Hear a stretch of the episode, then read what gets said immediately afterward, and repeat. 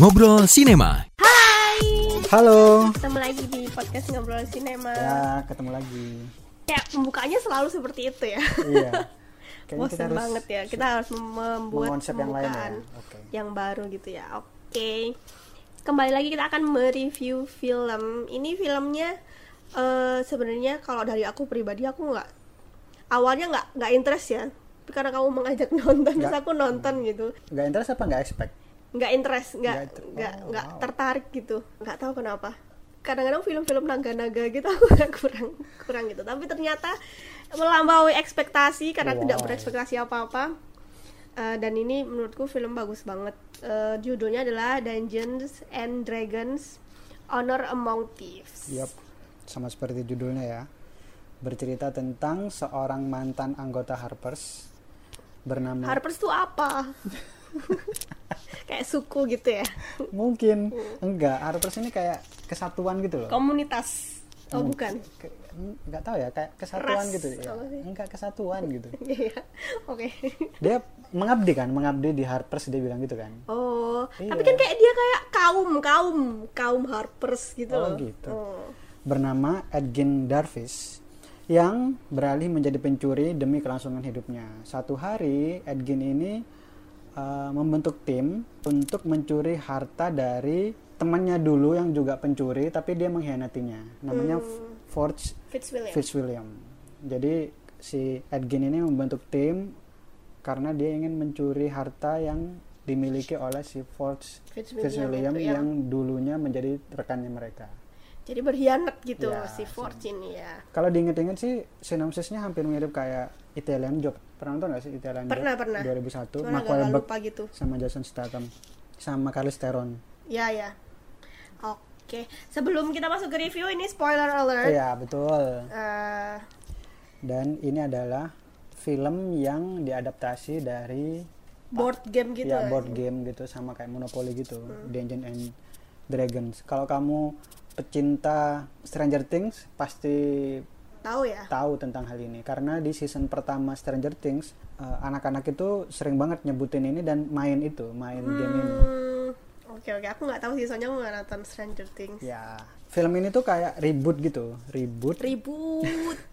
reboot dari tiga film yang pernah dibikin dengan judul yang sama sebelumnya. Tahun 2000 2005 sama 2012 mereka trilogi dan ini film anggaplah film keempat tapi nggak nyambung ceritanya sama sekali nggak berkaitan sama uh, tiga film sebelumnya gitu Jadi gimana?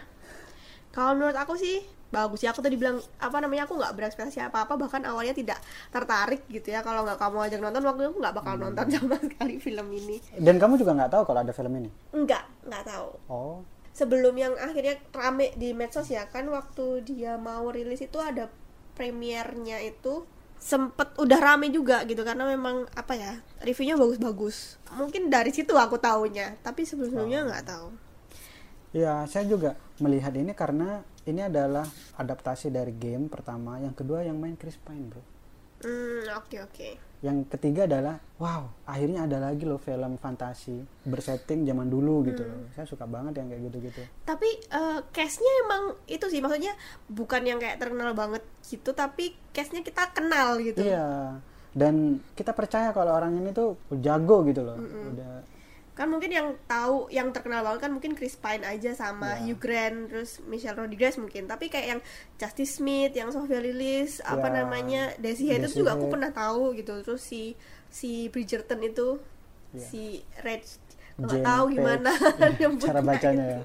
ya itu itu kan kita tahu lah gitu orang-orangnya gitu jadi bukan orang-orang yang bener-bener eh, apa awam awam eh, asing gitu jadi menarik juga sih di, dari sisi itunya dari sisi pemilihan eh, aktor-aktornya juga.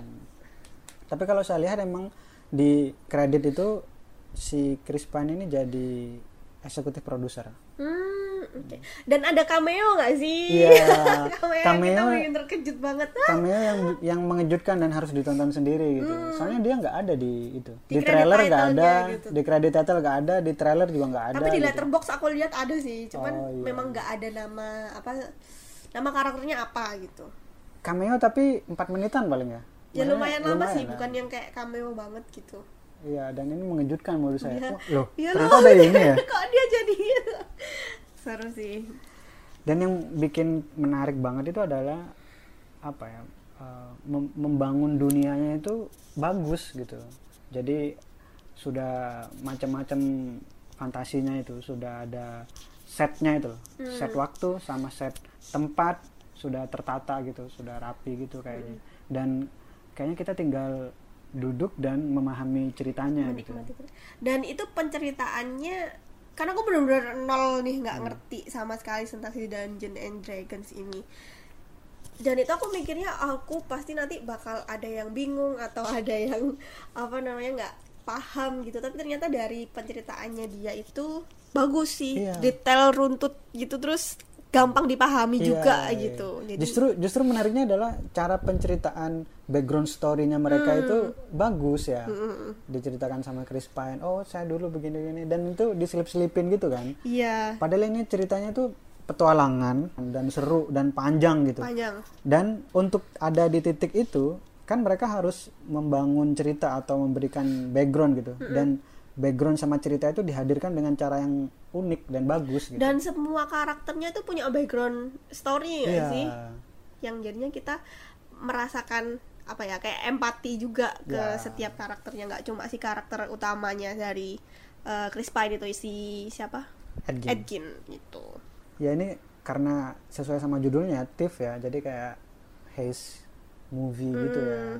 meskipun sebenarnya tidak banyak haze-nya tapi lebih banyak ke petualangan lebih, banyak, ke- komedinya lebih banyak ke ini lebih banyak berhadapan sama hambatan-hambatannya itu Iya. kan menghadapi hamba- itu sih yang hambatan bikin itu. sebenarnya antara kocak sama seru Iya. gitu karena Iya. mereka berempat ya mereka berempat tuh bener-bener kemampuannya tuh hanya terbatas sekali tapi mereka harus melawan eh, musuh yang kekuatannya besar, besar gitu dan kekuatannya mereka jago banget gitu berusaha cari berusaha cari bantuan berusaha cari eh, Alat. gimana caranya alat gitu dan itu petualangannya membawa membawa petualangan dan kocak juga gitu Iya, menurutku ini filmnya menyenangkan karena action sama komedinya tuh pas gitu. Hmm, pas, dan pas, eh pas. dan komedinya tuh bukan yang kayak maksa atau berlebihan Iya. gitu. Lucu beneran lucu, gitu. beneran apa on point semua Ah, dan gitu itu loh. Ada di timing yang tepat. benar benar benar benar benar benar. Jadi kayak kayak nggak maksa gitu. effortless sih jadi Iya. kayak bener-bener kita lagi betul ya emang orang-orangnya tuh kocak gitu kita petualangan de- bersama orang-orang yang memang kocak Ah, gitu dan kayaknya ini karena penulisnya juga ya, penulis sama sutradaranya ini juga yang yang bagus. Hmm. Terus si siapa namanya tuh? Eh, Chris Pine ini maksudnya jarang-jarang loh dia mendapatkan eh, karakter yang seperti ini dan dia ngelit, dia kocak juga. Kocak juga. Dan dia nyanyi-nyanyi aja kocak itu. ngeselin tapi kocak juga gitu. Terus chemistry-nya juga mereka bagus chemistry antar karakternya gitu. Apa ya smooth. Iya, justru keberadaan timnya ini mereka ini kan katamu tadi nggak nggak banyak yang dikenal gitu. Cuman justru mereka ini timnya tuh menghidupi karakter-karakternya itu. Jadi Hmm. ada yang sangat menonjol, apa nggak nggak sangat juga ya. lebih menonjol Iya, komposisinya pas gitu loh Hmm. menurut saya.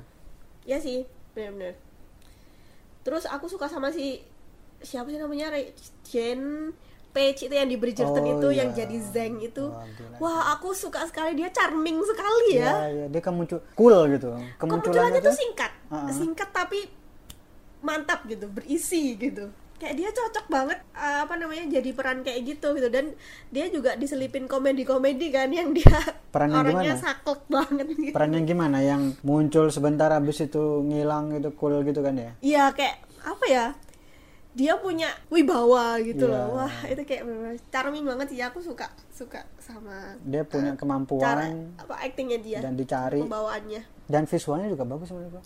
Iya, cuman aku masih agak terganggu sama CGI-nya di sana sini sih, dikit-dikit Oh. gitu. gitu. Emang nggak terlalu noticeable gitu, cuman aku berasa aja gitu. Oh ya? Mm-mm, berasa kurang aja. CGI. Maksudnya dari segi karena apa filmnya sudah bagus, ceritanya bagus, karakternya bagus, aktingnya bagus, cuman CGI-nya kayak nggak kurang dikit lah gitu. Ya tidak ada yang sempurna pada akhirnya ya. Iya. Oke. Eh, dan juga scoringnya bagus. Ada siapa sih Chris Pine kan kadang nyanyi, nyanyikan lagu kan dan Iya, lagunya iya, tuh iya. bagus, mengiringi Cocok gitu. gitu loh Iya. sama apa eh, suasananya settingnya. ya sama settingnya gitu wow ini banyak banyak sekali ya pujian untuk review Iya. Nge- kita nge-review ini banyak banget pujiannya tapi emang apa ya enjoyable banget iya Mm-mm. meskipun Dan aku waktu nonton kedinginan gitu kan kayak karakter-karakternya enjoyable tuh banget. likable banget gitu Mm-mm. cuman menurutku endingnya agak sedikit cheesy sih apa ya apa namanya agak bukan dipaksakan sih. Menurutku ya mungkin kurang effort. Kur apa ku kurang tapi aku bisa menerima gitu. Karena si uh, musuhnya ini kan kekuatannya sangat besar gitu. Sementara si orang-orang yang melawan ini si uh, karakter-karakter ini protagonis protagonis kita ini uh, kemampuannya cuma gitu aja gitu loh. Jadi aku mikirnya sempet kayak mungkin si Zeng ini akan ditampilkan lagi dimunculkan lagi karena kan mereka satu kaum se- satu, Satu suku gitu ya. komunitas. Satu serumpun gitu lah ya gitu.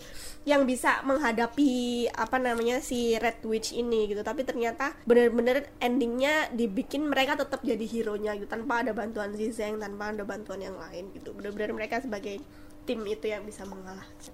Ya betul. Apalagi eh ini juga si Hugh Grant.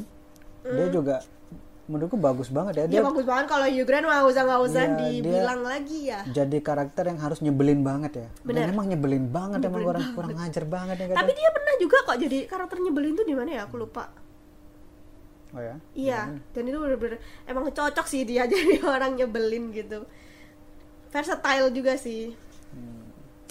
Oke kalau ini kayaknya masih masih panjang ya tayangnya dan menurut saya sih saya iya, karena merekomendasikan masih banyak kayaknya dan dari reviewnya karena bagus-bagus, jadi orang kan semakin tertarik. Kalau menurutku justru malah harusnya sih ditambah sih layarnya. Karena kan sempet kayak nggak masuk IMAX juga. Kalau di sini nggak masuk IMAX Eh. karena John Wick kan ya kemarin saya periksa ada ada di IMAX. ada, Wah, ada di IMAX. aku jadi IMAX itu sekarang terbelah Wah, dua di IMAX sih nonton di IMAX Iya. sih. terbelah dua sekarang ada ada si John Wick? John Wick sama ada di Wah si- di IMAX sih. Hmm. Kalau aku dapat cerita dari temenku kemarin, kayaknya da- dia tuh dapat nonton di Sphere X kalau nggak salah. Sphere X itu CGI eh Eh CGV CGV, cuman yang kayak IMAX gitu loh. Oh. Ya itu menurutku lebih worth it sih nonton di kayak gitu kayak. Iya, karena seru petualangan gitu Iya, kan. oke gitu. Seru seru banget. Skor? Empat setengah Wah, aku. saya setuju juga kalau saya mau ngasih skor berapa aja kayaknya da- pokoknya di atas 4 saya setuju deh. Empat setengah dari lima. Mau 4, mau 4 setengah, mau 5 juga boleh. 4,75 gitu. Empat 4,8 juga boleh. Ya kurangnya sih karena aku mikirnya tadi yang CGI agak kurang rada. eh, Sama endingnya itu. sampai endingnya itu. Oke? Oke, menarik banget sih ini Dungeons and Dragons. Iya, sangat bisa menjadi alternatif buat ngabuburit. Ya? Wih, ya. Oke deh, kalau gitu terima kasih sudah mendengarkan Podcast podcast, Ngobrol Ngobrol Sinema. Sinema. Sampai jumpa di review selanjutnya. Bye bye.